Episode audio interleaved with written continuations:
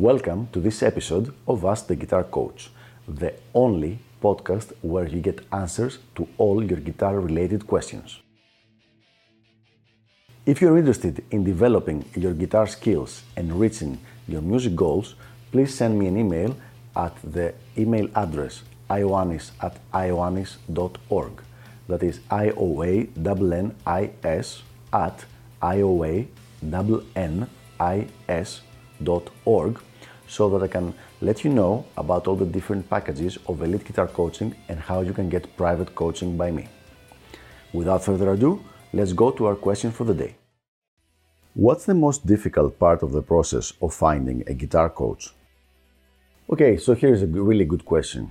What is the most difficult part of the process of finding a guitar coach? So, I would say it's finding someone you can emotionally trust, meaning that uh, that person, regardless of his actual playing skill or even teaching skill, he inspires you that you can trust what he says to you and what instructions he gives you. Now, I know that I can show someone all my CDs, my books, my degrees, even all my of the students that I have helped.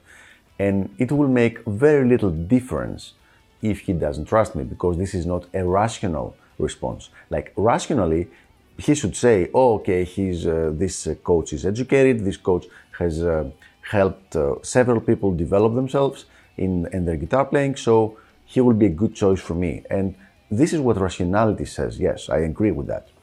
However, what really happens is if he doesn't trust me, even if he decides to try out and start having some lessons or coaching sessions with me, what will happen down the line is he will be second guessing anything I tell him.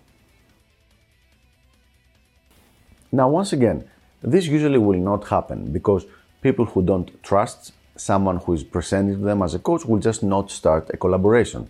But even if they do, things will progress very, very slow.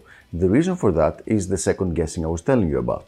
So if I give you an instruction and then you don't trust me and you need to think about it and you need to do your own research to see if this is an acceptable um, solution to whatever problem you're having, that means you're actually trying to sidetrack all the knowledge of the coach that he has developed throughout like 30 years. Basically, what you're paying him for.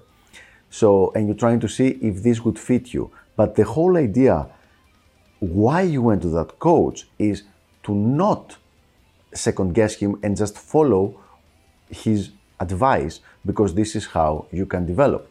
So basically, this is not, it's a mentoring process.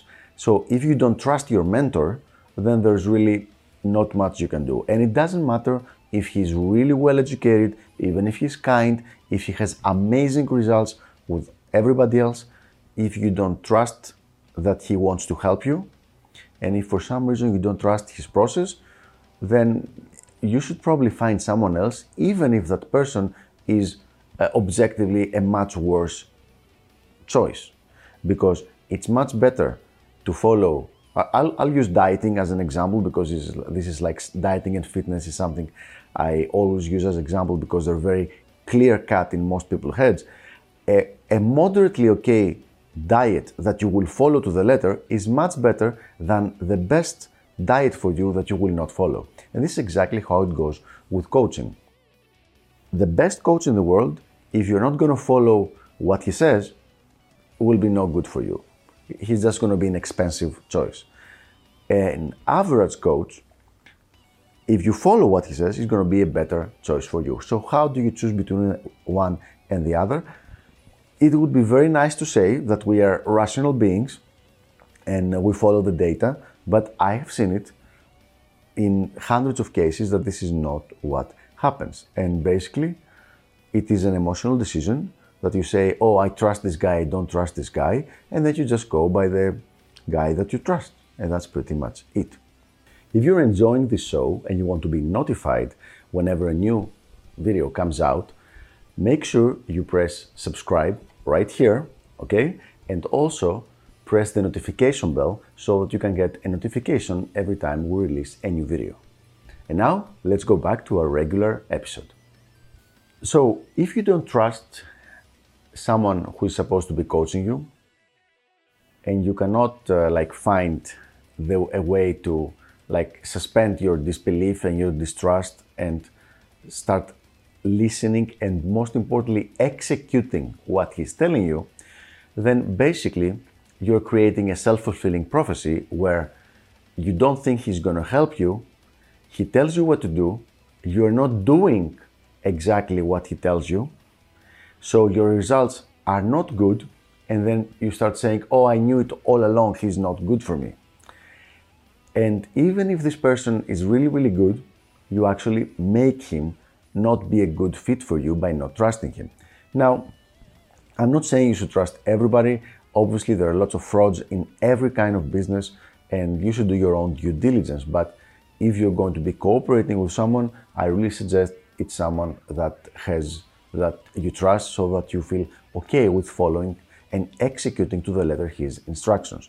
Because as we said earlier, it's much better an average diet or an average coach that you do and execute what he tells you than the most amazing coach in the world that you just listen to him, you just say, aha, uh-huh, aha, uh-huh, yes, I understand, and then you don't follow his instructions. So there you have it. I hope this was helpful, and I will see you on the next episode of Ask the Guitar Coach. Until then, keep sending me your questions, and I'll do my best to answer them in a future episode. Bye bye.